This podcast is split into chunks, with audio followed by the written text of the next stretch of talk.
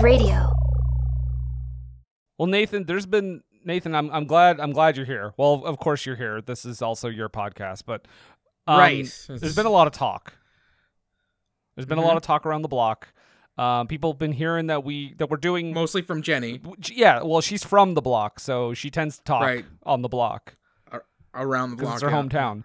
But um, there's been a lot of talk about uh, the fact that we're doing the movie Heat, and uh, yes, a lot of people, you know, th- th- a lot of people are upset about it because I think they think it's something else.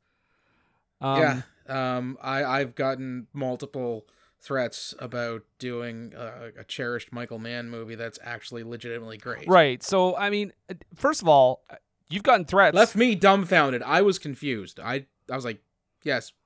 We're doing Heat, and then just a street of profanities. I, I see. The thing is, for me, Nathan, you've been getting. Uh, I, I didn't know we had um, a, a voicemail that you could just leave messages on. I didn't know we had one. I guess Milos must have hooked it up last week, but I, I think we should probably listen to a voicemail because we have one very angry caller who uh, who okay. wanted to say something about. I, I, I think there's a misconception. There, there, there's you know miscommunication here. So maybe I'll just play it for you. All right, all right. Let's let's hear it. Nathan, Brandon, I can't begin to tell you my burning rage at finding that you two, at what got into their noggins, decided you were clever enough to take down one of the crime classics of all time, Heat. Oh, I'm so sorry. Was it just too confusing for you? Was the direction too electric? Was the chemistry between me and De Niro too earth-shattering that you just had to mess with the heavens and take down one of the classics? Oh, you think you can do better? Is that it? Do you think that you two over in Ottawa, Canada, or wherever up north, you think you can do better than, than that, than steal God's thunder? Is that what you think? Is that what you think? Well, I'll tell you something. You two, you two aren't worth a little pebble of poop that comes out of my mighty anus. Or oh, let alone that of Michael Mann, the great behind Heat. Do you feel it? Do you feel the heat? No, you don't. You don't even come close. You know when I pick up a that's when I'm under pressure now. The question always comes back to me. What were they thinking now? Whoa, what were they thinking?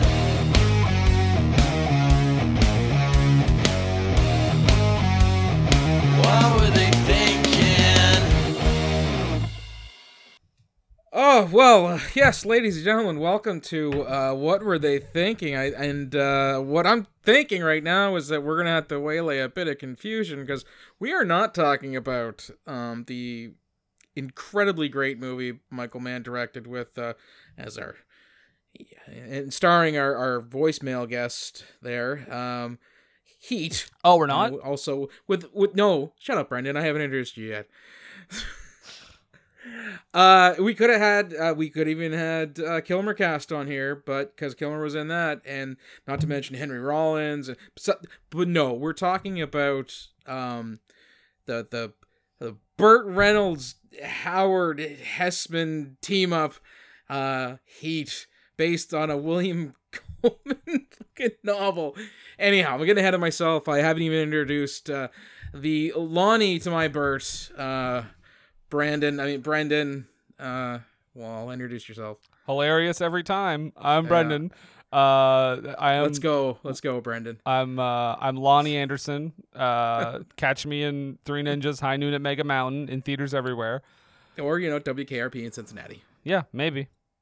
Well, I mean, you know, my, my buddy Howard was in this movie, so there you go. Yeah, yeah. Yeah, this is a movie, Nathan. Um, it's, Man, it's technically have... a movie, but that's about as far as I can go. I uh, I I will say I was kind of delighted I discovered I was actually trying to find a copy of Gator to watch, uh, but that Burt Reynolds apparently his him and his estate try I guess they went out of their way to make that movie super hard to get a hold of, so I found Heat on Prime. Uh, Heat is the story of uh, Nick Mex Escalante, played by Burt Reynolds. Uh, he plays a professional chaperone and in Las Vegas. Mm-hmm. Oh, you know what? Before I get further, I, I'm so rude, and that's not like us Canadians. We do have a guest this week. I figured Brendan would call me on this, but I get the... I was, I thought, I'm just really falling down on the job there, Brendan. I blame you. I blame you. You should blame me. But the guest is with me in studio, ladies and gentlemen, making her first appearance on the podcast, Brittany Sparrow. Hello. I should have said, Brittany, don't call me Britney Spears Sparrow. Yes, thank you for that. Can we call you Al? Yes. Okay. Welcome. Yeah, I'm glad to be here. I listen to you guys all the time, and uh, oh man, I have so much to say about this movie. When I was watching it, I was texting Brendan. I was like, "What did you make me watch? This is amazing." I've been very excited. Yeah, Nathan, what did you make us watch? Plot. Nick Mex Escalante, played by Burt Reynolds, uh, is a professional chaperone in Las Vegas. Much like Triple uh, H and The Chaperone. Right. Although, yeah, coming soon? Some I mean, Thursday. I mean, probably. um, yeah, and, uh, well, I mean, he's also kind of like a, I don't know, fixer. I wouldn't put him on the level like a, he's not like a Michael Cohn. He's he's more of a do you a favor kind of guy. And we'll get into that because the movie does right away. Uh, he uh helps to, he takes on a, I don't know, a case, for lack of a better term, uh, to help right a wrong that was done to one of his working girlfriends in Las Vegas, um, as she was roughed up by a, a, a tiny mafioso. Of course, uh, Burt Reynolds gets some justice, and then all hell breaks loose. Uh, Howard Hessman's there. The dude from Ally McBeal's in this thing. Hilarity ensues. Let's let's just get into it. All right, let's get into it. This movie uh, starts with the most surprising opening ten minutes I've ever seen. It's because it includes the words based on a William Goldman novel, screenplay yeah. by William Goldman.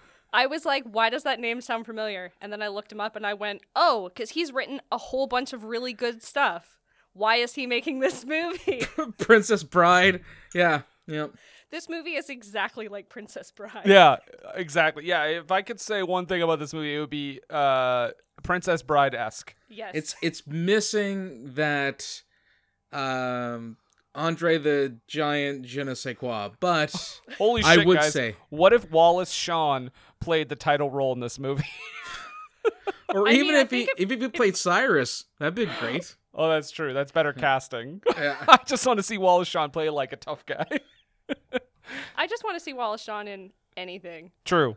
That's that's a fair fair statement. Yeah. Mm. But yeah, it opens with the like black and red Star Wars font. It was Which... it was interesting. Uh, uh, that is that is also uh, it, it is kind of an eighties action font as well. Um, I, you would have seen something like this maybe in a maybe not in a, a red. Uh, possibly in a, in a blue or uh, I, I I don't know, even a yellow to really send home the Star Wars in a Chuck Norris movie back then, or even a Stallone probably. It also starts off with a uh, woman who's been like half beaten to death.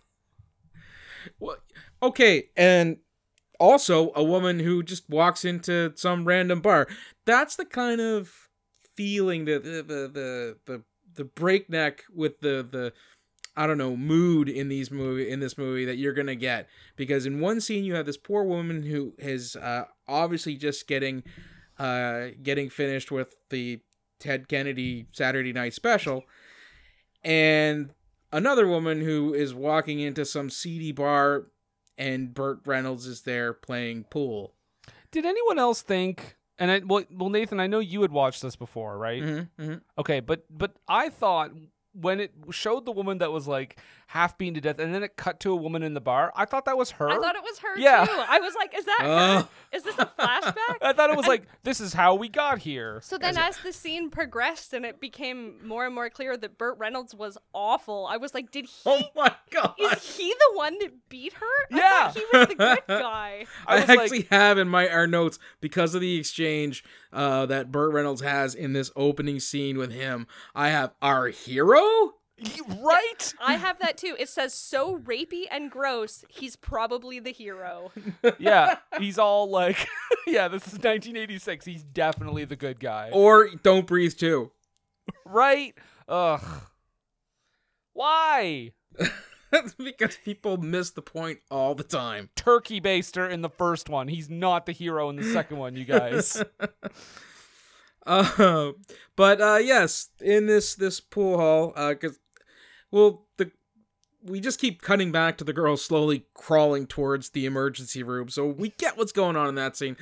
This is the the the real gold. This scene here in the pool hall, because this lady shows up and she's waiting for her. Um, her boyfriend Osgood, and Burt Reynolds is just pouring on the Duke University charm. Yep, yeah, he's all like, uh, "Hey, yeah, he's all like, want to hey, dance? I deserve an answer." That As kind a, of thing. And, and she's like, wh- "Yeah, maybe later." Good, that'll be our code word later. Uh, and then he puts on like Barry Manilow on the jukebox. And she it's just asked. Like... She asked for. Bar- it's like the only gentlemanly thing he does. She asked for Barry Manilow, and he put on Barry Manilow. By the way, listeners, you, you didn't see it, but Brittany just visibly shuddered when when the when we talked about Bert saying that'll be our code word.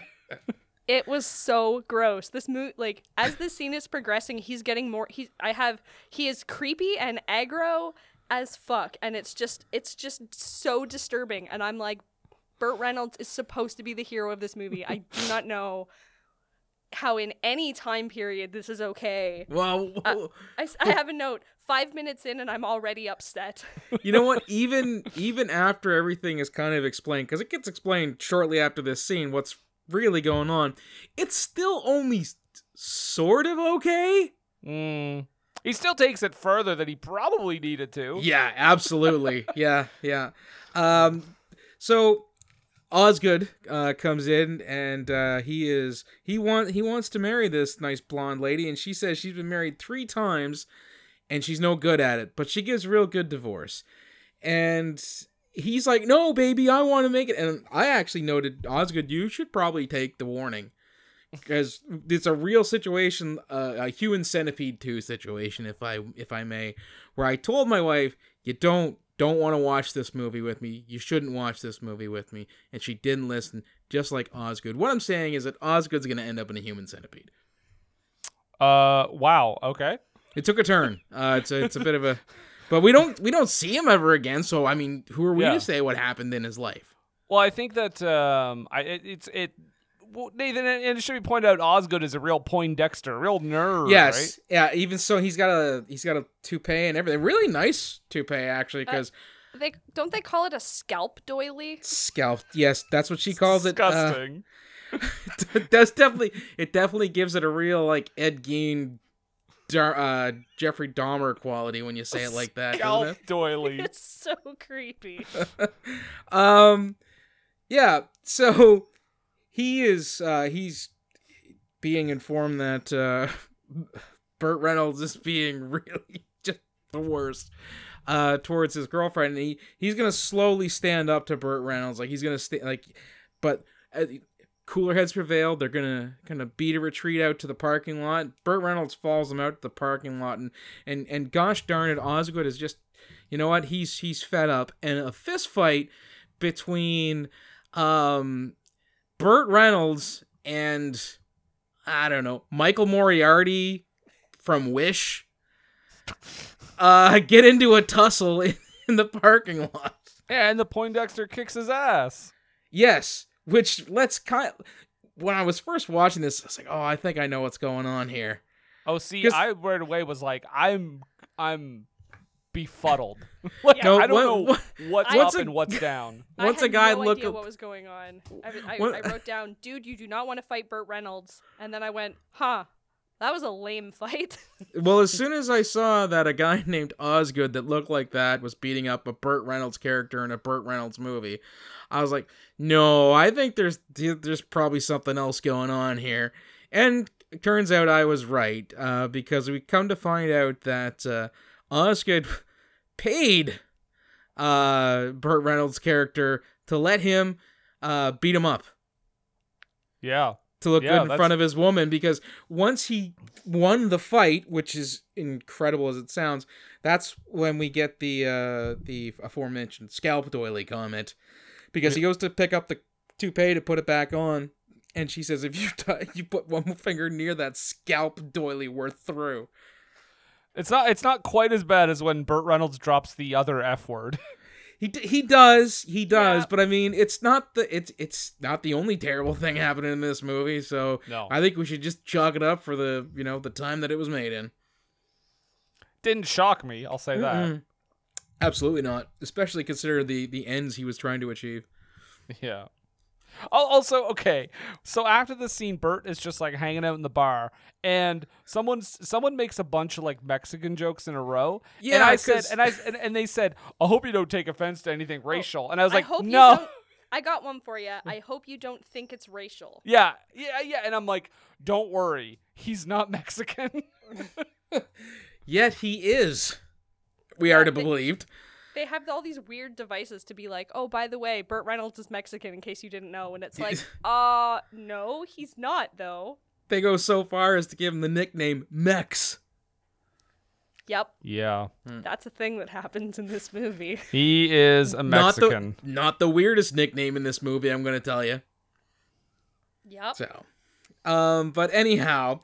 Uh, yeah, he goes he, at the, some Vegas bar, and uh, the, the Shecky comic, I guess, that works at the, the bar, uh, the or the casino, rather, that the bar is in, is testing out his new material on him uh, about the Great Walls, Great Wall of China, and what was the other one? uh, I have no idea. I don't know, they were bad. It, oh, the uh, yes, the, the, the Mexican telephone company joke. So, look, I'm just gonna say, if you guys want to get these things, I'm not, I'm not telling a racist joke on our podcast. If you want to hear these racist jokes, uh, check out Heat with Burt Reynolds. Yeah, or four chan.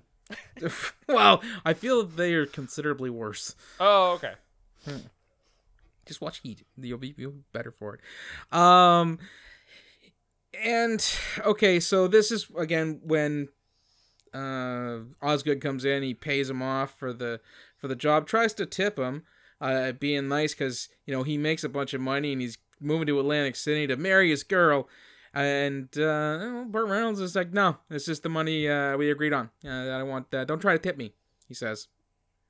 Which is weird when we learn, like, what Burt Reynolds is trying to accomplish later. Right. You would think he would have just said, and uh, money fine returns to you. Have a nice wedding, sir. Yeah. Yeah, I don't understand. I don't understand his character at all. Well, we get a bit of explanations to it to later, uh, much later in the movie, and I we'll pin it down then. That's but... in the second movie. what's what's that? That's in the second part. Oh yes, of the, second, the second. Oh, movie. the second movie that happens behind yeah. the the main there, plot. Yeah, I think there are at least four different movies in this movie. There's this is it's definitely got an A B C backdoor pilot quality to it that somehow managed to get released into theaters. Yeah, yeah. It, it like you said, like you had told me before we even watched this. It's like um, it's like a pilot of a T V show. It's yeah. also like it's almost like that Master Ninja thing on Mystery Science Theater, where like it's two episodes in one. Oh, jammed into one. Yeah, yeah, yeah. That is fair. Uh, if it, if it weren't for all the, the swearing and racist slurs. Yeah, um, he does have a, a, a mailman slash assistant, I guess, played by Howard Hesseman. No, he's a he's an attorney. Is he? They I they don't. just they share an office because he makes uh, when when Mex asks him how things are going, he starts telling him about the Springsteen case that he's working on. Oh. He's got a guy who's going to swear in court that he wrote "Born in the U S A" six months before Springsteen released it. Uh, thus proving that, uh, and he figures that Springsteen's Springsteen's people will settle out of court. But he's kind of bummed about that because he likes Springsteen. He really wishes the Osmonds were mi- still making music because it'd be really fun to sue them. Real dialogue in this Real dialogue. Movie. Oh, yeah, I, you know what? Be... I would have expected the same thing from Johnny Fever on W K R P in Cincinnati, and it's the same guy, so... Yeah. Yeah, the dialogue in this movie is top-notch. Scintillating, I think the word is. I'm uh, scintillating. How's your lawsuit coming? Pretty good, actually. Uh, my cousin Mel, he's agreed to say that he wrote Born in the U S A eight years ago. I figure Springsteen's people want to settle out of court, avoid the hassle. But I do have one problem. I like Springsteen. I wish the Osmonds were still making hits. It'd be fun suing them. It's got a real Aaron Sorkin quality to it. Oh, Jesus.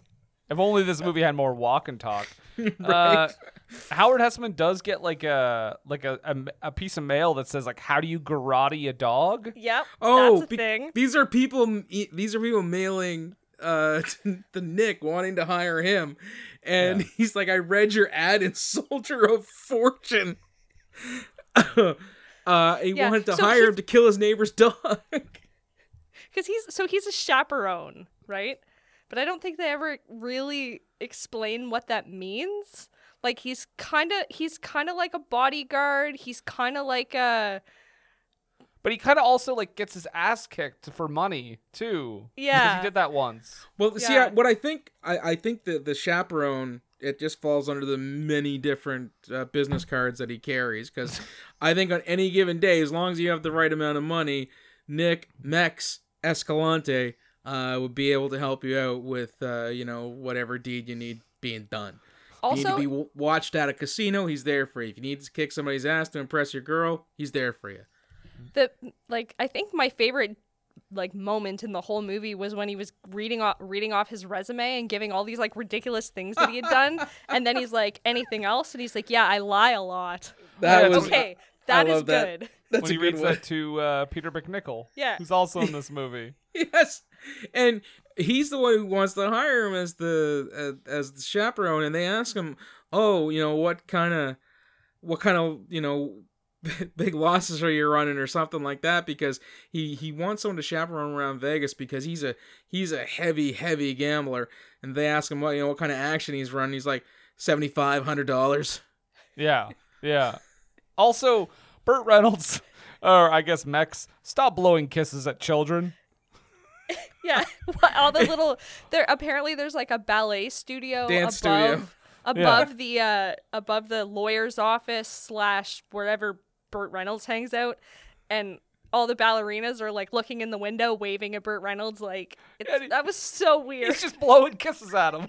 Hey, I look, was like, it, it's it's it was perfectly acceptable at that time because he his mustache actually exceeded the thickness of what it was what was needed to be considered creepy. Like if it's real thin, like if you're looking like at a John Waters, Steve Buscemi type situation, that guy's getting arrested. But if you're looking at like Burt Reynolds, Tom Selleck, you stand a beach umbrella up in it kind of thickness, it was okay. They were manly men. You knew they weren't going to get up to any shenanigans. Oh, okay. eighties mustaches, ladies and gentlemen. Also, I just wanted to mention, just going on the awesome names in this movie, his lawyer friend's name is Pincus Zion, which yep. is so good. I don't, I don't, I don't see a, a Jewish joke there. Do you? No. Better call Saul. um, yeah. Then, so that this is is this where he meets up with that girl that was like got the fuck beat out of her earlier? Yes, because she calls and her performance um, is crazy. Her accent is weird. I was it, trying to figure out. I'm like, is, where is she supposed to be from? Yeah. What is she supposed to sound? I'm like, I don't know. Her her voice is weird. It was like Southern and then not and then really Southern. And then... Was she attacked by a werewolf? It was crazy. Uh, but yes, uh, Bert goes over to, to see her and... Uh, He she he finds out that she's she was beaten up. She was the one that we saw at the first of the movie who was limping towards the emergency room, and uh, she says she wants to hire him to find the guy that did it, and so she can sue him. So she can sue him. Sue him. And and Brittany, I know you, you maybe want to talk about this. The thing that happened to her was it was it pretty horrible? Um. Yeah, so uh, my note for this point, uh, first of all, rape as a plot point sucks, and uh, her story is so horrifying that it's actually hard to make fun of this movie for a little while because it's so dark and just gross and upsetting, and it's like, huh, well, I was making fun of this movie, and now I'm just depressed. And then, and, and Burt Reynolds' response to the whole thing is like, stop lying. That's what he literally says, stop lying. I was like, whoa. Bert's just gaslighting this girl. He takes he, he takes the gig though.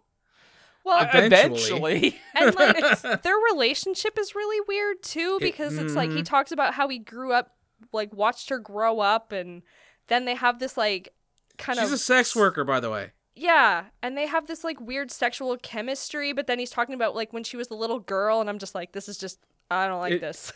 At one point, he actually, and when after we find out how kind of ruthless she can be, and she kind of makes this weird comment to him, and he's like, "Christ, I remember when you had braces," and I was like, "Oh my god, Bert." Yeah, not cool, not cool. B R. Also, I just, why is this movie set at Christmas? Because it's a Christmas movie. Just like Die Hard's a Christmas movie, Heat is a Christmas movie. Like, why is this a Christmas this movie? This is my Christmas pick for December. Welcome, welcome to one of our Christmas episodes, Brittany. That's amazing. I'm like, it's why It's a Christmas is this... surprise for you. Why? I, well, I, I made that note early on when they were at the bar. I was like, okay, there's like Christmas trees. I'm like, why is this movie a Christmas movie? Yeah.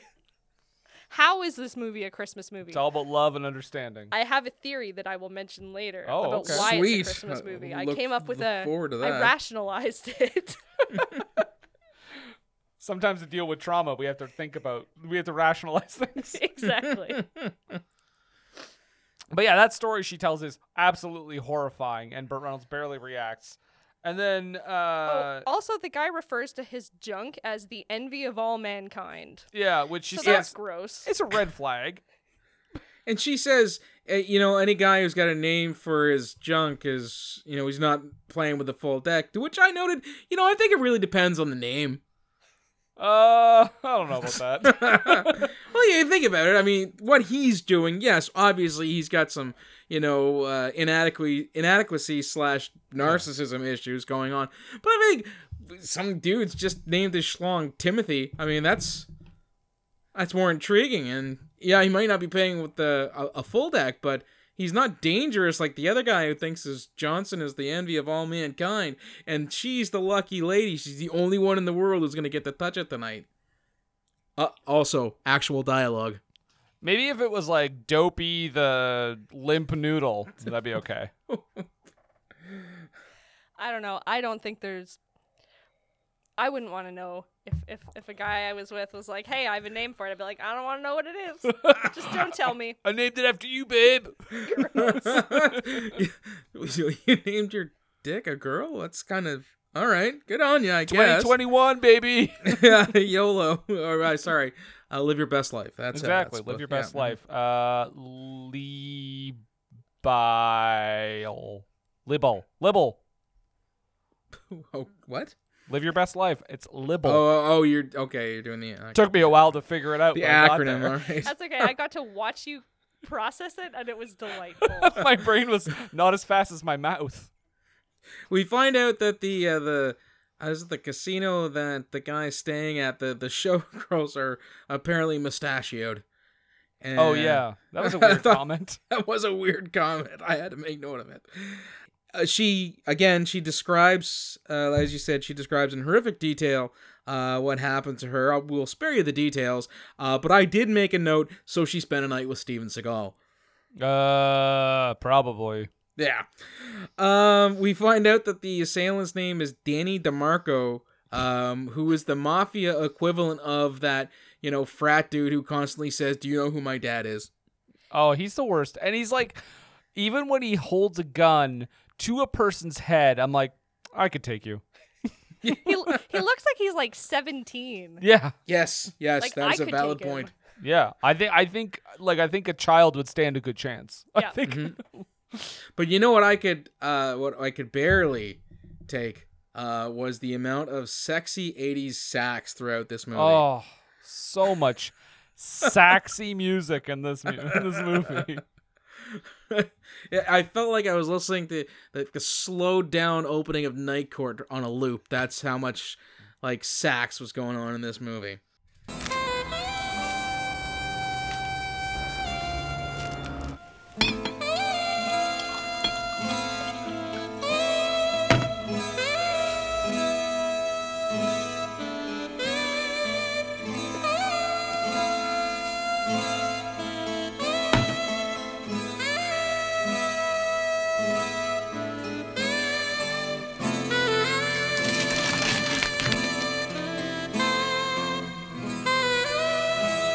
was this, well, in all, in all honesty, it was the uh, it was the incidental soundtrack of the eighties. I mean, it's definitely better than the incidental soundtrack of Stop or My Mom Will Shoot. I'll say that. Okay. What, that's that whole movie. It was like the it's like the Seinfeld opening on methamphetamines. Pretty much. It's good that Burt Reynolds had a sassy uh, sassy black lady to uh, give him all the information he needed. Well, he knows he knows people. Mm. And, and uh, so he finds out where, where this Danny DeMarco guy is staying and shows up there in his best pimp outfit. It's the best outfit I've ever seen. The pants are so tight, and it is so shiny. shiny. Yeah. And that chain and just everything about it. And then he's walking down this hallway that is like purple with like padded doors, and everything's paisley. I think his suit was paisley and the walls were paisley. And I was like, this is the most amazing thing. The note I have is uh, ornate eighties decor. Beautifully disgusting. Yes, that's the only way you can describe it, because it was, it was what I don't know, man. It was like, I remember seeing a lot of this stuff on T V, and it was always supposed to be in glamorous places. Like anytime you watched an action uh, show on T V, if the villain was a rich guy, he had like a like his place looked like this. Yeah, wrought iron stair, the ev- the whole bit, paisley everything, and and. I don't know, crushed velvet, where apparently, I don't know, cocaine's a hell of a drug, kids. I, I recommend staying clear of it. I thought you were going to be like, I recommend it.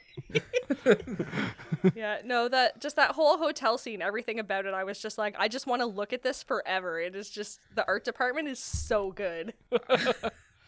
And fuck, like, I didn't, I'll I'll say it right here, guys, maybe I'm a fool, but I didn't. I didn't call. Uh, I didn't predict in this scene that Burt Reynolds was gonna slice someone with a credit card. this, this is some wild stuff. That's... He manages to get into Nick's room under the guise of being. Well, not under the guise. He is a friend of this local mob guy named Baby. Uh, they they let him in, and of course, uh, Danny DeMarco thinks he's he's bigger than that because his dad's apparently a big member of the the eighty uh, the East Coast uh outfit, and so he's kind of running around Vegas being a little shit, getting into stuff, and he can talk to people however he wants and do whatever he wants. He at first says he's going to like, oh, I'm gonna make this right, you know, uh because they describe again that he disrespected this lady friend of Bert's, and given what happens, I think disrespected's a real light word here. I mean, uh strong disrespect. Yeah, right. That that that sums it up. um, a, a, a slightly aggressive. Yeah. Yeah. Uh, so he says, "Here, how's about twenty grand?" And Bert, he's gonna take it, and he's gonna take it back to his uh, his friend. And this, when things turn sour, Nick pulls a gun, and well, B- Burt Reynolds uh, is apparently like, he has like a, a suit, like a a sharpened credit card. So he pops one guy in the knee, breaks his knee, slices another dude with a credit card. That medallion you mentioned earlier, Brittany, we find out it is not just fashionable, but it is also functional, as he uses it like a shuriken. The fight scene? This this fight scene is absolutely mesmerizing. The the way that it's edited, and there's these weird like slow motion shots, and there's oh. so much blood for no reason. It was so great. I loved it when it looked like Burt Reynolds was fighting the cameraman. And well, and like the seventeen-year-old Mister DeMarco has these absolutely enormous bodyguards, and they have really stupid names, but I didn't write down what they were. But yeah, I don't remember. They, they were they'd really, really dumb, names. dumb. Yeah. And they, Burt Reynolds is just like, I'm going to take you all down. It's ridiculous. It's so fun. And then Holly comes in, all waltzing in, and she's like, I want his... Uh, we find out what's supposed to be a twist, but not at all, because I was confused why she kept saying she wanted to sue him, because she's like, no, I want to get his nuts, and I want to squeeze his nuts in my hand. And I'm like, oh yeah, you want to fuck him up, obviously. Why would you want to sue him? What's going on? Yeah, that makes that makes way more sense. Yeah, yeah uh, Nick calls him out, calls her out on it too, and then he just, yeah, okay, we'll do it then. That's what we're gonna do. And she uh, almost. Uh, Uh, W W F nineteen nineties style, choppy choppies is pee-pee. Oh, I was going to say, yes. Well, done a la Brutus the Barber Beefcake, because she's got the gardening shears with her. That's right. Always gives him a real haircut. Man, we really got the solid, solid with the reference of wrestling references this time. Good mm-hmm. God, man. I love it. I know so much about wrestling. Well, I mean, you can't know as much as Galen, because he's watched all the wrestling. All the wrestling. Yeah, all the wrestling. Um, and this is one of the first times where we hear Danny, uh, before he's getting about to get his, you know, uh, member cut off. He actually almost pretty much says, "Do you?" He says, "Do you know who I am?" Which in really, in reality, what he's saying is, "Do you know who my dad is?" Yeah, and, and Holly makes him say that he loves her. Yes, because if he, if if she believes him, he, he he won't, you know, cut it off, because that's what he did to her, doing something horrendous. And again, watch the movie, because we're not going to put those details onto no. our our podcast. No, it's too much. But um, she does. Uh, I I did think that uh Burt when because Burt's all like, "All right, come on, Holly, let's go," and I'm like, "Fuck you, dude! Let her chop it." and, but she, she doesn't she, she gives a, a, a slight uh, nick, and not the Escalante version, and gives him a slight go, Nick Escalante. Yeah, they don't uh, they go and they kind of settle up in the, the parking lot, and uh, oh they still take his money. Yeah. Oh yeah, well yeah. I would. Yeah. And uh, so he he wants to just give her the whole sh- shebang so she can get out of town, so they don't come after her and stuff like that. And uh, she, man, she's she. It's at this point where she's like, you find out she's like she's hardened by the life that she has chosen, because she's basically like she has no qualms about what she just did.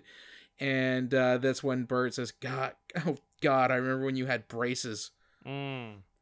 Meaning creepy. That he, he has watched this happen and done nothing about it. Creepy Burt comment number four hundred seventy-nine. Yeah. Uh, uh, and he doesn't want to take... He, she wants to give him a cut, and he's like, nah. But then when she leaves, this other guy comes over that apparently she gave money to before and was like, here's your cut. I was like, when did this conversation happen? Also, I was thinking, why is she wearing her sunglasses at night? And then the guy came over so and said... So she can... see the visions in her head. Yeah, but then the guy comes over and says, your friend who wears the lady who wears the dark glasses at night, and I was like, see, other people notice it too, it's weird. uh, but like, when did she have that conversation with that guy to be like, give this money to Burt Reynolds? Because they were together uh, the whole time. I thought she like pulled over and stopped for a second to, stopped for a second and did it uh. on her way out. But yeah, it was weird. I mean, all right, this movie s- the logic in this movie is no, flawless no so. you, you just solved it. Flawless film. So, um, we we did fail to mention earlier that um, during the, the meeting with Peter MacNicol, uh, earlier, uh, Cyrus, as he is known, the or virus. Duke, depending Duke, depending on you know who's where who's talking in the movie at the time. Uh, Nick has got this plan to move to Venice, Italy, and he figures he can, if he has a hundred thousand dollars, he'll be set for five years. So. Flash forward to this this scene. After he gets his ten grand from the cut that he didn't want, uh, he goes on just an absolute blackjack spree and and racks up, you know, almost a hundred like oh, oh a hundred thousand dollars. He actually gets the amount that he needs.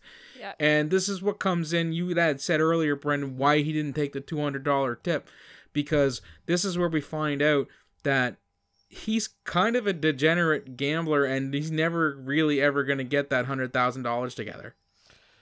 By the way, we watch him gamble for what felt like forty-five minutes. Yeah, yeah well, that's I say, true. There are three, there are at least four movies in this movie. Yeah. There was the part at the beginning with Osgood or whatever his name was. Yeah. That was mm-hmm. the t- I, one like, movie. Like I thought the pre- I was like, okay, the premise is he gets beat up to make other people look better for money. And then there's the sequence with Holly. Yeah, and I said, and, okay, he's on the run from the mob for the rest of the movie. And now he's gambling. And it's like, oh, now there's, it's about a, a degenerate there's gambler. There's a fourth movie at the end. And then we tie it all back to the fucking the mobs. Yep. The mob guys, yeah. It it's was, like, yeah. It's, the it's tone wild. In this movie is all over the place. It makes It it just it's like really dark and heavy, and then all of a sudden there's this ridiculous fight scene, and now we're gambling, and it's and like what is what this about, movie? And it turns into the Karate Kid. Yes. and, and that's the thing. This portion here, the degenerate gambler movie, th- there's even plot points set up that I feel that if I read the book, I would get a way fuller experience, because there's clearly a past between Nick and the blackjack dealer. Uh, who he encounters in this scene. Oh yeah, this would be a way better book.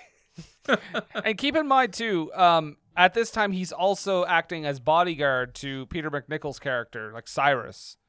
Mm-hmm. Um, but he's also and gambling. Then, but he takes he kind of takes over the, the at the at the blackjack table and just starts winning uh, all this money, and he gets his hundred thousand. They go to sit and have a drink, uh, and Nick explains his. his plan about, you know, one hundred grand and, and Venice and everything like that. Peter MacNicol asks him quite validly, well, what do you do after five years? And he's like, well, I'll think about that then. And then, of course, he then starts rationalizing that, you know, I'd be only good for a couple of years, and then every day after that is just a slow march to coming back here.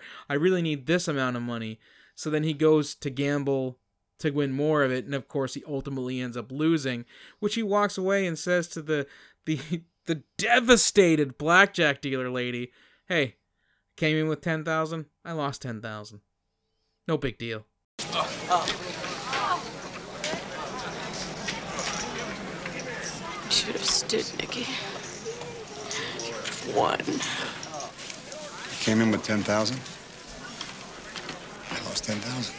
N B D, yeah, no, no worries, no muss, no fuss. Yeah, and she's trying to talk him out of it the whole time, like, no, no, no, you're good, like, you don't need to do this, this is gonna wreck our friendship, and he's like, ah, it's fine. She does, like, a single tear moment. Yeah. she, Which, again, literally, you, she you literally get, does. Yeah, you don't get, again, like you said, you don't get any of this relationship, like, you literally just come into this being like, he knows this dealer, they clearly have something. Do they? I don't know. It feels like it feels like this is like episode six of the show. we we should have got something before this that was like, this is his ex-girlfriend, or this was like his buddy. I don't know. There was a, another movie that I've watched that I, I mentioned to you that's similar to that, where it's like, this feels like we're like season four, episode twelve of a T V show. It's like there's so much backstory yeah. that we just don't have. And yeah. then they gamble for forty-five minutes. It's so it's just, long. It's, it's so, so long. I thought this was going to be the rest of the movie at some point. I was like, all right, what is going on? Wasn't there a mob before? Also, they go to a strip club at some point. I don't remember exactly when, yes. but the extras in the strip club are having so much fun. Everyone in the background is like, this is the best day of my life. And I want to I want to have that moment on a film one day where I just love my life so much. They they go there right after he loses all the money, because Peter MacNicol uh, follows him, wanting to, I just console his chaperone. Uh, when they go into the, the strip joint, it's it's a seedy place too, and and, a, and fairly rough. Uh, he, the bouncer's just standing there by the door, and McNichol's looking at him. He looks at him kind of sideways, and, and McNichol's like, "What? I got I D." I, I like, and it, the, um, it's funny too, because I'm watching the movie and I'm like, I get the joke they're going for, but he looks like a thirty year old man. yeah. Like, Peter MacNicol does not look like a teenager in this movie. Um, also, also, guys, I just got to say it right now. I think this was the true love story of this movie. Well, given the, given the whole exchange they have watching the the glitz of the of the of the Vegas Strip in the eighties. Oh, it's Fremont Street. Fe- Fremont Street is the coolest. I've been there. I went ziplining there. It's awesome. It, it's not as intricate in this movie because it no, was it's, the eighties. It's much cooler now. It was, but it was very like, I was like, oh wait, I don't care about Holly anymore. This is the love story yeah, I've been to. Yeah, it's a, it's like a bromance. It's almost like a buddy cop, except nobody's a cop. Now, if it had not been Burt Reynolds, I would have been like, no, like I was so convinced. Like, yeah, like if it hadn't been Burt Reynolds, I, because he would probably never do this, I would be like, I think they're gonna fuck. That would have been a way better movie. Because there's there's all kinds of like real emotion talk. This is when. Uh, Nick comes to grips with the idea that no money would have been enough. If he had won that money, he would have said, I needed a half a million. Yeah. And he would have just kept gambling until he lost it. And he has this real talk about, you know, being a gambling addict and stuff like that. Like something like, out of a movie that's not this. Right? Yeah. And Cyrus is all like, I saw this old man one time and he had a sign on his back that said, don't hit me. And I don't want to be like that, a sad old man. Can you teach me how to fight, dude? Wait a second. What movie are we in now? Yes. I he, have... he even says he, he goes, he, he's been hunting before. I'm like, what? I remember that. This is like Billy Bob Thornton teaching that kid how to fight in Bad Santa. It reminded me of. I wrote down self-defense lessons. What even is this movie? Longest, slowest training montage ever. It's so long. Oh my god. Oh, it's so and good. Okay, during this during the well not so much the I guess not montage, but the the No, the it's trains. Scenes. It's like eight yeah. long scenes. But MacNicol is just he is he's going full Richard Lewis. Mm-hmm. Like he is being as neurotic and, and and untough as he possibly can be. And erotic. So much so and so much so that I noted, how did Richard Lewis not land this role? Well, because I think they were like, we want the Sophie's Choice guy. Okay, you know what? That that's fine. That's fine. I get that. I get that. I understand. I understand. Ah! My God, my nose. I'm bleeding. My nose is bleeding. God, I was up, you hit me when I was unprepared. All right, prepare yourself. What do you mean, prepare myself? Well, put your dukes up. Let me see what you got. Well, I don't know what I've got. That's it? Well, for now, yes. God, my eye! I've hit my I've hit my own eye. You're not hurt. What do you mean? I'm not hurt. You're not hurt. All your life, you're worried about what was going to happen, whether you're going to be humiliated or hurt. Well, it just happened. Now, are you really hurt? I don't know. Well, think about it. All right, I will. I guess it's not that bad, huh? Nah. You know, there's no pain here. There's no pain. I have no pain. There's no pain here. I have no... There's pain here, but I have no pain. Yeah. All right. And you hit me pretty hard, right? No, you hit yourself. Yeah, I hit pretty good, huh? All right, uh... Come on, Ace. You may have created a monster here. All right? Didn't know this was coming, did you? What are you doing now? I'm attempting to bob and weave. Oh, okay, so... Yeah. Exactly. So we have that. It, yeah, I'm just trying to collect my thoughts because we're we're kind of moving back to another movie uh, when we go into this next section, because uh, this is where we meet Baby. Oh yeah, uh, this who, is where Baby Bur- shows up. I have written down, who the fuck is this guy? It's Stefano from Days of Our Lives. Wow, okay. Yeah. Another uh, friendship that we just kind of drop in on, and they're like, hey, they're good friends, and we're like, okay. But also, they don't say that it's Baby right away. They're just, this guy just shows up, and they start talking, and you're like, I think this is, is this Baby? I think this is Baby. I don't know what's going on. I'm confused. Yeah, they don't, they don't use his name right up front. No. Uh, but you do find out that he is, is indeed Baby, that uh, Burt Reynolds said he was friends with to, you know, sneak his way into uh, Danny's apartment. And uh, the reason why we're having this meeting is because Danny, being the real brave chap that he is, went and, and tattled to his uh, I, uncle. Yeah, his for, uncle for the, Baby. Yeah, yeah, Uncle Baby, which sounds like a, a like a Alec Baldwin spinoff from Boss Baby, but I was thinking it sounds like uh, Uncle Cracker's first uh, first draft of a name. Or, you know, some weird new sitcom coming to Fox. Uncle. It's Uncle Baby. He's an uncle, but there's only one problem. He's also a baby. Oh, I feel good. Hey, whoa, whoa. I said it was coming to Fox, not starring Shelley Long. Oh, sorry. I just assumed she was on it. Okay. Um. Yeah. So, Stefano from Days of Our Lives. Sure. Uh, well, he is. Uh, oh, my my wife you. was she was a big big fan uh, back in the nineties, and uh, there were several afternoon uh, while I was studying for courses at university where I was subjected to the Days of Our Lives. So yes, this this chap was that, and we he um he he wants to get both sides of the story, yeah. and um, he gets you know Danny's story about how. Uh, not only did he rough up the bodyguards and Danny, but he also apparently shot and killed the bodyguards, which, let's be, Danny shot and killed as a bodyguard, so he didn't have to live with the disgrace of, you know, getting, well, his penis almost chopped off. Well, we didn't see that, right? We didn't see Danny no, kill his no, own bodyguards. Nope. We did not. Okay, because nope. when they said that, I was like, they didn't die. Also, I love, like, They give, they give, we learned something about Burt Reynolds finally, that he doesn't use guns. Right, right. It was like, his like, specialty is edged weapons. We're like, thanks. We're like an hour and a half into the movie, we're like, oh yeah, by the way, he doesn't use guns. And I'm like, oh, I guess. And then you start thinking back, but I'm like, that might have been something for him to say, like, at the beginning, like, oh no, I don't use guns. Yeah. To which Baby also notes, I, I would regard him as the most lethal man on the planet. And I'm like, he is not Ken Ken Shamrock. That's right. And so Burt Reynolds in a U F C fight. hey, hey, come at me! Stop coming at me like that. Back up a little bit. Him, like, him versus like Conor McGregor. From the eighties, though, right? True. He'd be yeah. scrappy. He'd be scrappy. So in this scene, though, by the way, where they're like going back and forth, giving their side of the story, Burt Reynolds says his proof that he didn't kill the bodyguards. I don't know how this logic connects. He says, Danny has a cut on his pecker. And he says, let him pull down his pants and show the cut. And I was like, how does that prove that you didn't kill the bodyguards?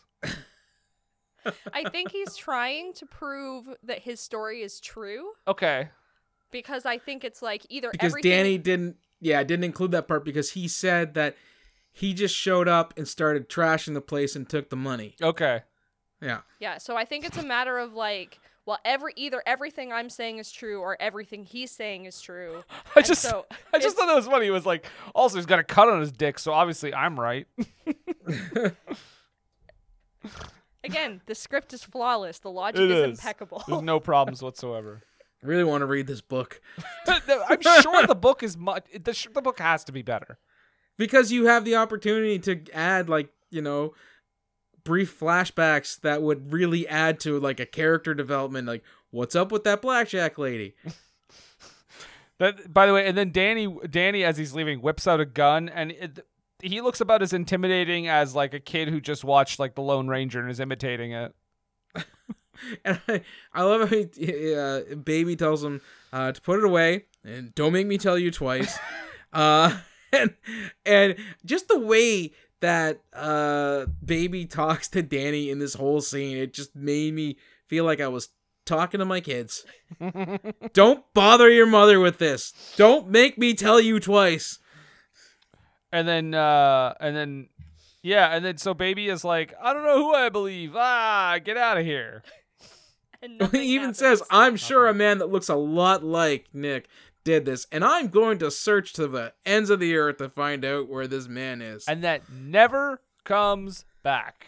Well, no, because it's, it's he even even well, no, Nick we, knows that he's blowing him off. Because yeah. we're moving on to the next movie. We can't reference right. the old movies again. Right, we got to go back to Karate Kid. Yeah. Where Peter MacNicol yeah. is like, I'm going to give you twenty thousand dollars for us to go to Venice together. Again, a romance. Um, and he's like, let's do this. But then they get inter- interrupted, don't they, Nathan? Yes, they do. Uh, again, um, because Danny is not letting this this go, and he shows up with new bodyguards. One who I thought was Philip Michael Thomas from Miami Vice for a second. um, of course, you know they're gonna they're, they're they have plans to to to kill Nick, and uh, Peter MacNicol's character's like, whoa, whoa, I just hear I'm. Just, I, I didn't see anything, and he's kind of walking away, and because of all that sly fighting uh, that Burt taught him earlier in the movie, he's able to dis- punch out, disarm one of the other guys, and then for some reason jump in front of machine gun spray. Why did he run away? Right? Because he's got to save Mex, because they love each other. Also, I think Mex would have been able to figure out, I should duck and jump out of the way because they're gonna there's going to be shooting. Also, how is he not dead in this scene? Yeah, I have no idea. There's when so I much first blood. watched this movie, I thought he was. And I even I even said, I was like, seriously? You're justice for for Duke. That's that's the hashtag justice for Duke. Yeah. He should not be killed in this movie. And then he wasn't. Then he wasn't. Right? Well, then he even exactly. says, like, because earlier they call back to a thing earlier where he's like, you know, pain isn't real. You feel pain and then it goes away, so it's not real. And then he's like sitting there, like, filled with holes, and he's like, I don't, there's no pain, there's no pain. And I'm like, okay, so he died. Nope. Yeah, there's there's no pain because you're dying. So how does how does uh this fucking movie Cyrus survive this? But Charlie from Silent Rage doesn't survive a bear hug. Because he's the guy from Animal House. Right, Flounder. Anyhow, yep. uh, so the the hunt is on now. Yeah, and it looks um, like a it, lo- it looks like a real like West Side Story, like gang chasing one guy. When you're a Mex, you're a Mex all the way. But it's great because I thought it was really... See, this is something that I would have liked earlier with the setup that Burt Reynolds doesn't use guns. Because then you're like, okay, well, we can't use guns, so let's use every other weird way of killing people that we can think of. Oh. And so then I'm like, oh, I know how this, why this is a Christmas movie, because it's Home Alone. Oh my God. He's just setting traps and we're running through the cinder block factory. Oh, and it's just, I'm like, this is cinder block factory. It's Home Alone. Every They're... single way Burt Reynolds kills these guys is hilarious. It's he so... like he he he breaks a glass, uh, he breaks a light bulb and lights a dude on fire. And that's where I noted, that's why this is called Heat. Wait, no. He he, he douses a guy in gasoline, right. Jump kicks a lamp, and the shards of the light land on the guy and burn him alive. Yeah, I really didn't do a disservice with my description. Brendan's also, is much better. There's an awesome part, too, like where he runs into the factory where it's like this like reflection in a puddle, and I'm like... That's actually really cool. He also, oh, yeah, because he's like on cool. the ceiling up above them. He yeah. also impales someone into an electrical box. Yep. That was, oh, that was uh, not Philip Michael Thomas that got, got that. Right. I like also uh, every time he kills someone and runs off, the other guys always just show up to the scene. They're like, oh, man, he got away again. Like the most Neuro ri- curses. The most ridiculous death that he's caused. And they're like, ah, oh, nuts. That Nick. So what is this movie rated? R, I believe. Yeah. Yeah. I was like, oh, there's a lot of violence in this. All gets, like out of nowhere, it's just like it's, yeah, it like gets an R K O. Intense. Like an R K O. Yeah, it gets super fucking violent. I mean, and they say fuck like a bunch of times too. Yeah, that's true. Yeah. Oh, oh and so, uh, so he manages to pick off. Uh, Just about they, everybody, actually, and the only one left is uh, is Danny, who his I guess his strategy uh, is just fire wildly and randomly. That's okay. Gonna work. Okay, and I've got a question here. So Burt Reynolds picks everyone off except for Danny, right? Right. And you've got this long, it's very long, the scene of him just like taunting Danny. Danny's shooting at nothing because he thinks Bert's like in a corner here and a corner there and a corner there. Does Danny kill himself?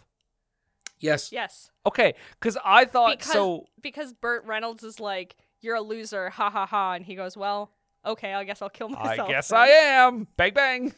I thought, but I thought like when they, when they heard the gunshot and he dropped dead, I thought that the, the, the twist was going to be that, I mean, he is later, but I thought Peter MacNicol was going to come out having shot Danny, but the or fact that he out, out of left field, himself, Howard Hesseman's there with a gun. Yeah. With the fact that he just like taunted him into killing himself was a, was a choice. It was a choice. Also, Burt Reynolds apparently has invisibility powers because we'll see, like, they would show him, like, on the floor behind the pool table, and then they would show the point of view of Danny looking at the pool table, and Burt Reynolds was just not there. Right. And I'm like, is he invisible? Like, I'm like, I don't know the logistics of this scene. I don't know where he is. And how is his voice carrying through this enormous hotel room, whatever? Like, it's just, I'm like, this scene makes no sense, and everybody is so greasy in this scene. It they was were the, uh, so the sweaty. gross, gross, ornate eighties decor uh, served as actually acoustically perfect. You could bounce your voice off of anything. That must be it. But they were so greasy. Like they would show Burt Reynolds lying on the floor and he's just like glistening. I'm like, ugh, that's gross. Yeah, it's, it's like an oil slick. DeMarco, How's it feel to be alone? Just you and me now. Want to hear how you're gonna die? Yeah! That was the wind, not me. But yeah, Peter MacNicol's alive. Well, yes. Yes, he is. Uh, which I was like, okay. Wouldn't it have made more... He, he took like five bullets to the abdomen. And wouldn't it have been like a better emotional thing for him to have died? No. Okay. You, so if, that only... if he did and left money to Burt Reynolds so he could go to Venice, yeah. maybe. Or it that on, that really only works if it's women. Women die to further right. men's plots. Men can't That's die true. to further another man's story. Well, I mean, this was a romance. uh, please see Silent Rage, because Charlie died to further Chuck Norris's plot. Yeah, but honestly, like, also Deadpool two. Yeah. Yeah. Um. Yeah, so he's alive, and they're, like, joking in the hospital and laughing, and hard cut to Burt Reynolds in Venice. And then credits. That's the movie. That, that was a movie, and I watched the whole thing. Oh, I, I really feel that the book would be considerably better. I agree. Probably. Well, I guess uh, since the credits are rolled uh, out of nowhere like an R K O, uh, we need to go around the, the table here with our rating system. Uh, so we're going to start with, uh, with Brittany, as she is our, our guest. Now, Brittany, for this movie, would you rate this movie that it's worth a watch, that it is a drunk watch with friends? Would you attempt head trauma to forget about it, or would you avoid it like the plague? Definitely a drunk watch with friends. Um, mm-hmm. I watched it while drinking with friends, and it was great. Uh, that math are, works out. There are parts that are a little heavy, um... but the parts of it that are so ridiculous made it highly entertaining, and I definitely recommend this movie. Well, what about you, Brandon? Oh, best movie ever made. No, it's uh, it's definitely, I'm I'm seconding that. It's definitely a drunk watch. It's just confounding. Like, it's just so, I, I'm just glad you brought this movie to my attention, because I was, like, baffled the whole time watching it. I, like, every... thirty minutes it restarted as like a different movie, and I'm just like, what movie am I am I in now? What's going on? Where are we going with this? Why has he been gambling for like an hour? Like, wh- what is this movie? So yeah, get fucking drunk and get a bunch of people over and watch it, and one of you might be able to figure out the plot. Uh, the, the what now? The plot. There we go. Uh, yeah, so I guess that's uh, that's three solid drunk watch with friends all around, because uh, I feel that it's enjoyable, but it's not so much so that I might legitimately take it seriously at some point. Nathan, I want to add a couple things before we move on. Mm-hmm. Um, I just want to mention that William Goldman, in his uh, in his memoir, he did mention this movie briefly, but said, "The reason you will not learn about more about this baby in these pages is simple. To my knowledge, lawsuits are still flying." He said, okay. One of my major disasters, he said, it, at some point it went through six directors on what was a thirty-six day shoot. Um, the director also did not get along with Burt Reynolds, the director, Dick Richards. So I guess Dick, uh, Richard Dick, Richards. Dick. um, did not get along with Burt Reynolds so much so that Burt Reynolds just uh, one day just punched him in the face. he was, oh my God. He was replaced by another man named Jerry Jameson. So this movie actually has two directors. Now, Jerry uh, Richards actually returned to the set, so there was two directors on set, but then he fell from a camera crane and wound up in the hospital. I'm thinking that wasn't an accident. Just gotta put that out there. Yeah, and this movie tanked hard. It cost twelve million dollars, and it didn't even make three million dollars. That's there you go. Wow. I didn't even know this came out in theaters. When you picked this, I was like, did this even get a release? And it did. Yes, it did. Yes, yes, it did. But that's okay. All I have. All right. Well, that's those are some interesting tidbits. Thanks. Uh, well, uh, well, guys, we're gonna pay some bills here, but uh, you know, stick around. Uh, we'll be right back. What were they thinking? And we are back. Back. Back. Back in the saddle again. Back. I, I, I go longer, but I feel that Steven Tyler's verbiage is already extremely lengthy, so I'm not going to. Mm. Uh, then we've come to the uh, the poetic part of uh, of the episode. Uh, what were they thinking yeah. here on N P R? Uh, who's our sponsor this week, Brandon? Our sponsor is uh, Reynolds Mustache Cream. If your mustache is feeling a little dry, get some cream in there. Okay, okay. Uh, interesting, interesting tidbit. Uh, they were actually, I hear they were actually the sponsor of Queen's first world tour. Oh, Reynolds Mustache Cream, you don't say. No, no, no. Interesting tidbit. Uh, interesting. But we, right, exactly. Uh, we are uh, at the, the low haiku. Mm. And uh, Brendan, if you, I know I just had you uh, tell us who our sponsor was, but if you also explain exactly what the low haiku is to our listeners. Sure thing. Uh, the low haiku is when we get real close to the microphones, and uh, we uh, we tell we read some poetry that kind of describes the movie we just spent Uh, a, a while breaking down um, in seventeen syllables. Mm-hmm, mm-hmm. And uh, and as our as our guests, uh, Brittany, uh, you you are tasked uh, to, to to deliver the first high low haiku. Okay, so casually racist. Why is it set at Christmas? Home Alone for adults? Very good, but I, I very good. I think though you're thinking of of Saw, Alone for adults. Yeah. Uh, Brendan, uh, would you so be kind as to bless us with your low haiku? Sure, sure, sure, sure, sure, sure, sure. What even was this? Two episodes of a show, Reynolds Karate. Very, very good, very good, very good. Thank you.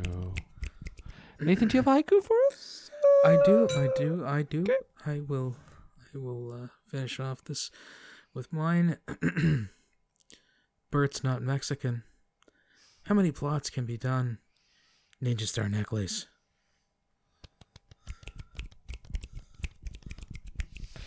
All, all things that happened within the movie. I thought I would bring the absurdity of the movie uh, into words that could possibly give someone a stroke. But uh, that's it, and we're gonna get on out of the change, change the radio station. It's eighty-eight point nine, the Rock. We are rocking it out. And sorry, I'm I'm terribly sorry. I didn't. Well, hey, it's me. The, well, well, hey, it's me, the Rock. The Rock here, Southern Rock, of course, on the radio. Buford Pusser. That's me. Well, you can call me Southern Rock, though. That's my new name. Okay, well... I'm walking tall, folks!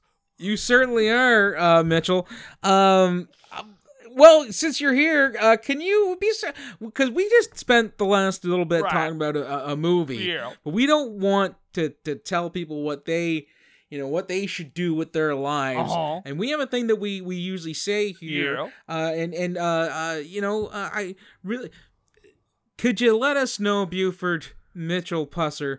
What is that thing that we usually say here, and what were they thinking? Well, on occasions like this, we usually say... Don't take a word for us!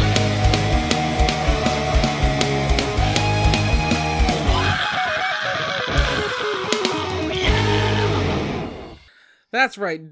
Do not, or don't, uh, if you are into conjunctions, take our word don't for it. Don't do it!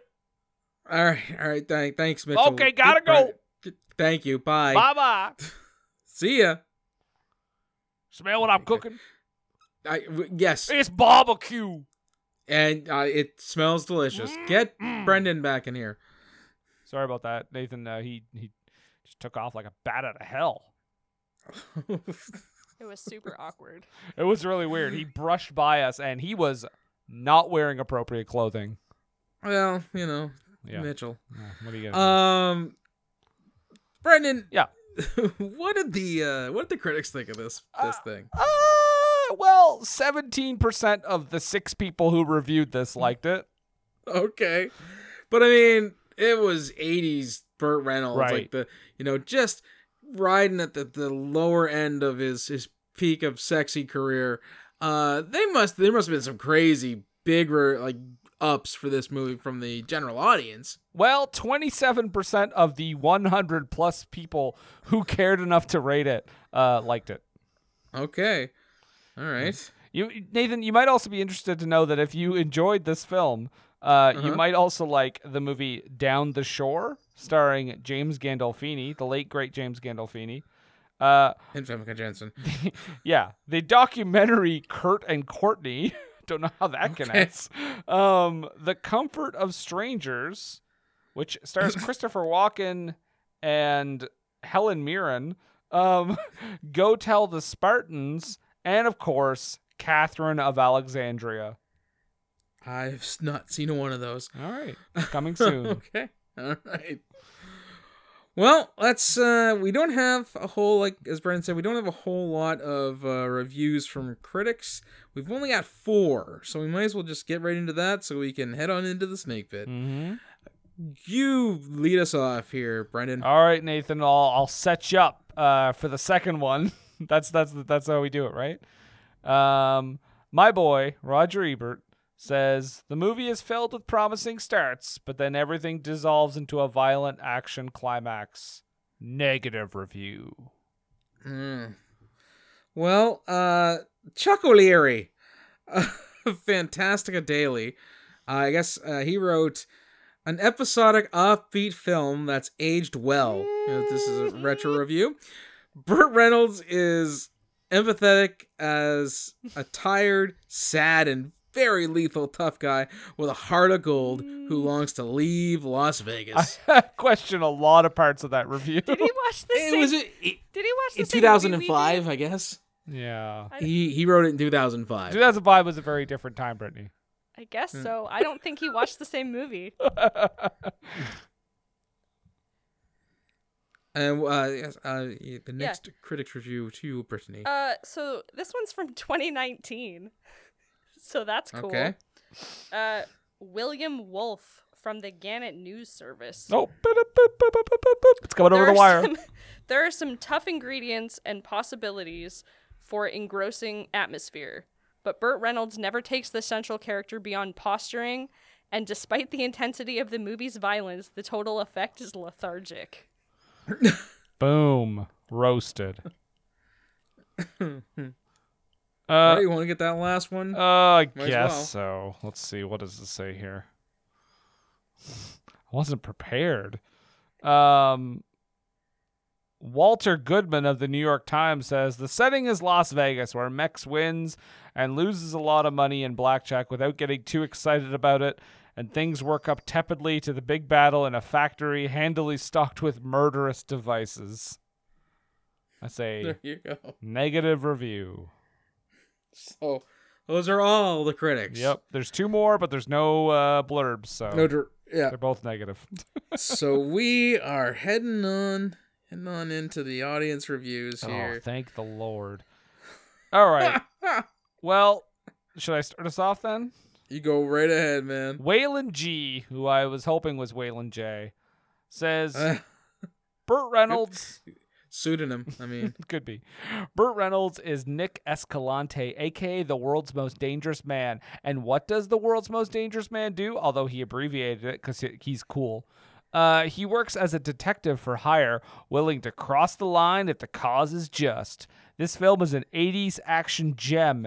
It reminds me of what I thought grown-ups were when I was a kid in the eighties, observing the old-timers, World War Two generation, and being impressed by how tough they were. The nostalgia points were high. Seeing a Las Vegas that doesn't exist anymore, and a generation of people that are dying off. Because of this, I like it better in twenty twenty-one than nineteen eighty-eight. Five stars. Okay. Five out of stars. Yep. That's amazing. Uh, well, my first one comes from Michael W. I can only assume it's Michael Wincott. Mm-hmm. And uh, he writes... Burt is a licensed chaperone who appears to keep a small office in the on the Strip in Vegas. And still a topic of interest in those Soldiers of Fortune magazine. Some may consider this a decline for Reynolds, but I disagree. Contains some of his best work. A film you never tire of watching. Best scene has to be busting out at the blackjack table. Four out of stars. Best Burt Reynolds performance. Okay. All right. Well, I've got one from Sam M. Says, it's the eighties. There's action. There's Burt Reynolds. Think I like it. Three out of stars. All right. Well, I've got one from uh, Fred V here. Uh, and Fred V says, I was leaning towards De Niro's character to survive this tense and outstandingly played movie. I never had a moment to think of anyone else during this movie, and that doesn't happen with me very often. I'm always stressing things out, and this movie gave me some time to stress out something other than my life. Excellent acting, excellent stars, excellent dialogue. It should have swept the Oscars. I will soon see Righteous Kill, and will make my comments on that film, and we will see if these two superstars, De Niro and Pacino, hold up after thirteen years apart from each other on the screen. Four out of stars. That's great. Amazing. Just as confused as our guest at the beginning. Well, uh, my next one comes from Luke B. Um, no, no celebrity stuff because there's there's not very many audience actually written reviews either. No. Apparently, uh, he. However, Luke B. Uh, he's kind of likes it. Uh, he wrote unknown movie that my brother and I rented with my dad when we were kids. I thought it kicked ass back then, and it still does today. Written by the great Bill Goldman. Two and a half out of stars. He's on like a Bill level yeah. with William Goldman. Okay. So I guess Burt Reynolds wrote that under a pseudonym. All right. Here's a guy that I think liked it. Uh, by Blind P. What? All right. When considering camp classic material, you have to throw out the rules and just accept what is truly the most awesome. Just based on one of the most classic death scenes in history involving a light bulb, the merit of this awesome movie stands above. That it was meant to be serious defines its camp value. If you don't love it, it's probably you that is lame. Four out of stars. You're the problem. All right, well, my last one comes from IMDb, folks. Uh, this uh, this review is from G O W B T W. It says, and it goes as such. Burt Reynolds has no to be an action hero as well as a wisecracking actor. In Heat, he never uses a gun. Reynolds plays Nick Mex Escalante, a former soldier of fortune who is also a habitual gambler in Las Vegas. He meets different people, protecting them as well. When teaching one man to be tough, a call girl named Holly gets viciously beaten by a new high roller who is backed by a pair of giants. Holly demands revenge, but she needed Mex's help. He goes in disguise, does not, takes out the two giant thugs, and takes out DeMarco as well. While tied up, Holly comes in with a pair of shears and did the unthinkable. She doesn't. Baby hears the news on what happened, but he wanted Mex's side of the story since he finds DeMarco accounts kind of questionable. The loophole was Mex doesn't use guns. Earlier, he just described the plot. Earlier, he met a man named Cyrus Kinnick who knows about this, who knows about his situation. He wants to go to Venice. After training him to be tough, he repays Mex with some money to go. Before they can go further, DeMarco and his goons ambushes them, only wounding Kinnick. He d- didn't look like much when Mex met him, but he appeared a lot tougher when he thought he was. A gunless victory is possible when you're a super soldier. Just tell that to DeMarco and his crew. This movie has a lot of action, a little subtle, to say the least, uh, but what the hey? Two out of five stars, which somehow equates to a seven out of ten. I think okay. He got more out of the plot than we did. I don't know how the violence was subtle. Well, my my next one um kind of blew my mind. Okay. And because uh, I did not, I, I watched it, had a great time, said we should do it for the podcast. Then that's, I did no real research uh, into this. So this, this, this thing really, really got me. Alex S. on Rotten Tomatoes wrote, good crime thriller with a surprisingly good performance by Burt Reynolds. To be remade with Jason Statham in the lead. Looking forward to see how that will turn out.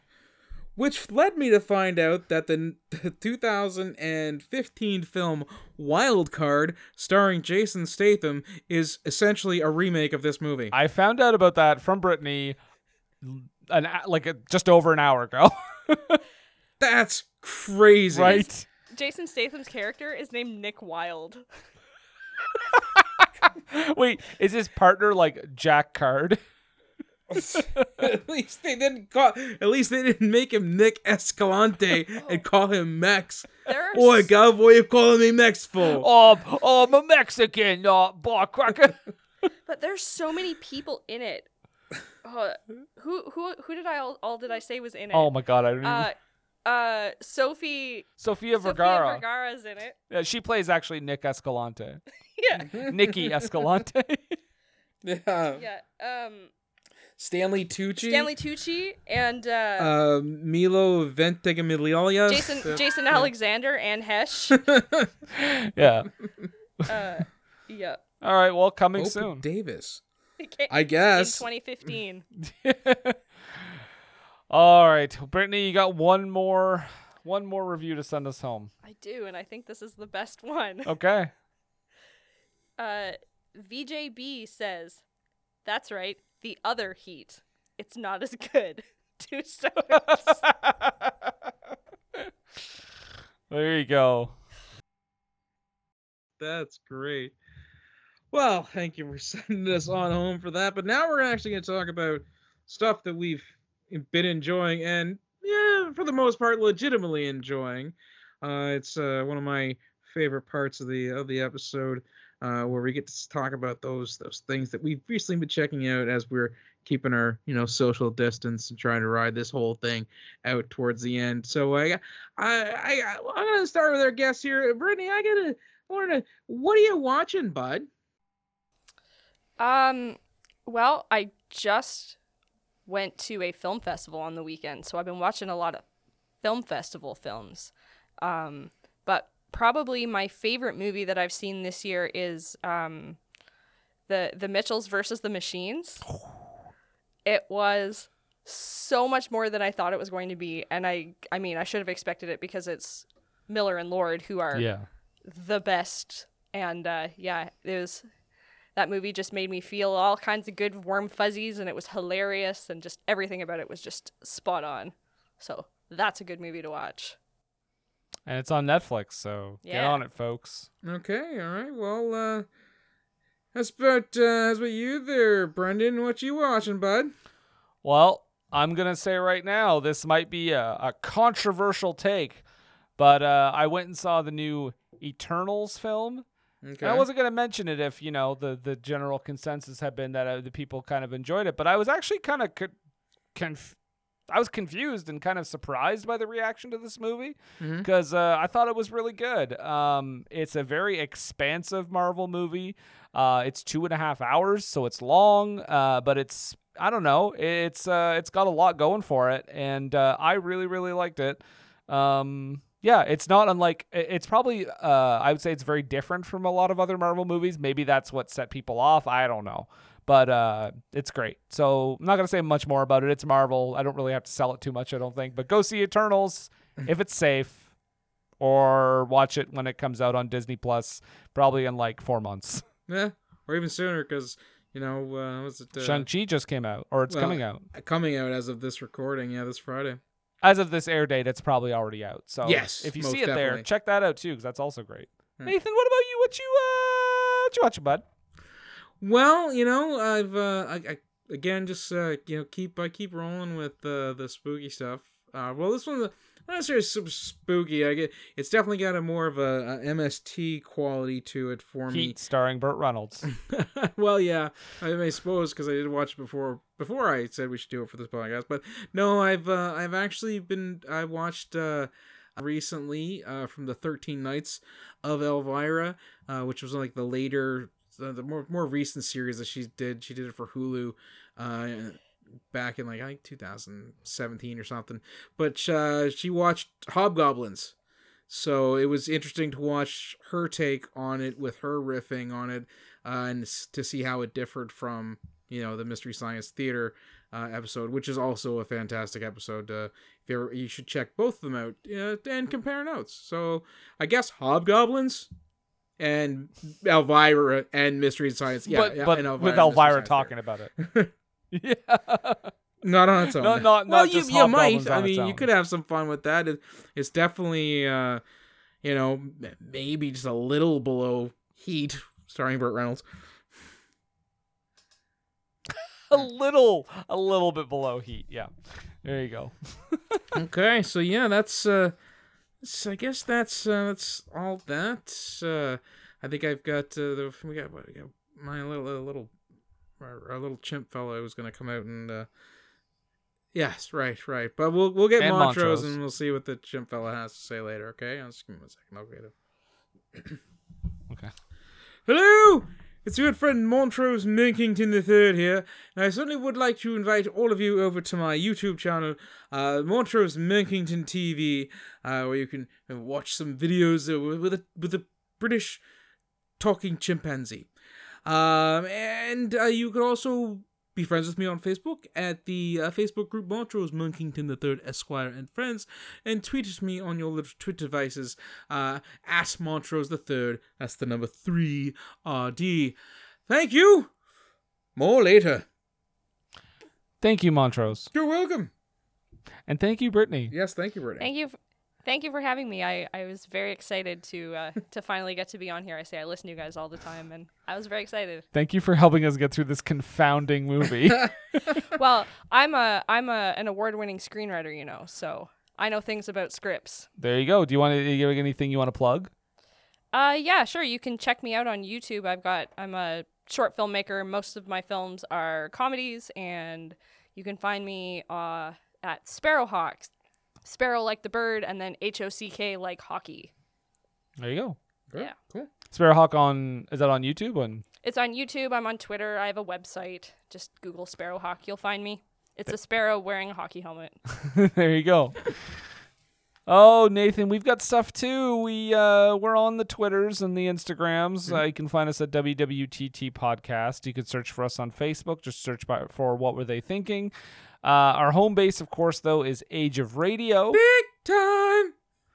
Or you can find us on any podcast app. You're listening to us right now on a podcast app, but there's lots of other ones. If you prefer one to the one you're listening to right now, choose that one. I don't care. Real- I don't get paid whether you listen to... Uh... Anyway, this is a whole thing. It's a real Tubi um, on Tubi situation again. Yeah, right. um, I'm just letting people know if they're like, ugh, this podcast app is not my favorite. You can choose a different one. Um We're also on uh, TeePublic. Check that out. Redbubble. Uh, of course, patreon.com slash WWTT podcast. You can sign up, uh, make us watch something absolutely horrendous, of course, aside from a couple of things that Nathan refuses to watch, yes. Which is totally fair. Um, I've unfortunately already seen them and have been stained, but um, Nathan is, uh, is, is totally uh, upright in not wanting to watch some of the stuff. But... that is enough of that. I, um, again, thank you, Brittany. Um, but I have questions for you, sir. All right. Well, okay. I, I was there in the eighties, so I would probably were, be the, the, the best official on this. I, yeah. I was uh, born when this movie came out. Well, a few months okay. after. But hmm. um, so in a movie, mm-hmm. well, actually, I should say in four movies. Episodes. Four thirty-minute episodes, twenty-two-minute episodes um, of this uh, confounding movie where stuff just restarts and we're in a different world and a different plot. Um, in a movie in which Burt Reynolds does, like... yes. Freeze frame, stop motion, uh, zoom in karate... Okay, yeah. yeah, in, yeah. in a movie in which the villain is um, one of the least intimidating I think I've ever seen, including kids' movies. In, in, a, in a movie in which there is a horrific assault and Oof. the reaction is, yeah, yeah. Quit lying. Quit lying. Yeah, that yeah, that's the reaction. And in a movie in which um, Peter MacNicol is shot pr- approximately sixty-eight times and doesn't die. mm-hmm. mm-hmm. I I guess I just have to ask a question. What's that? What were they thinking?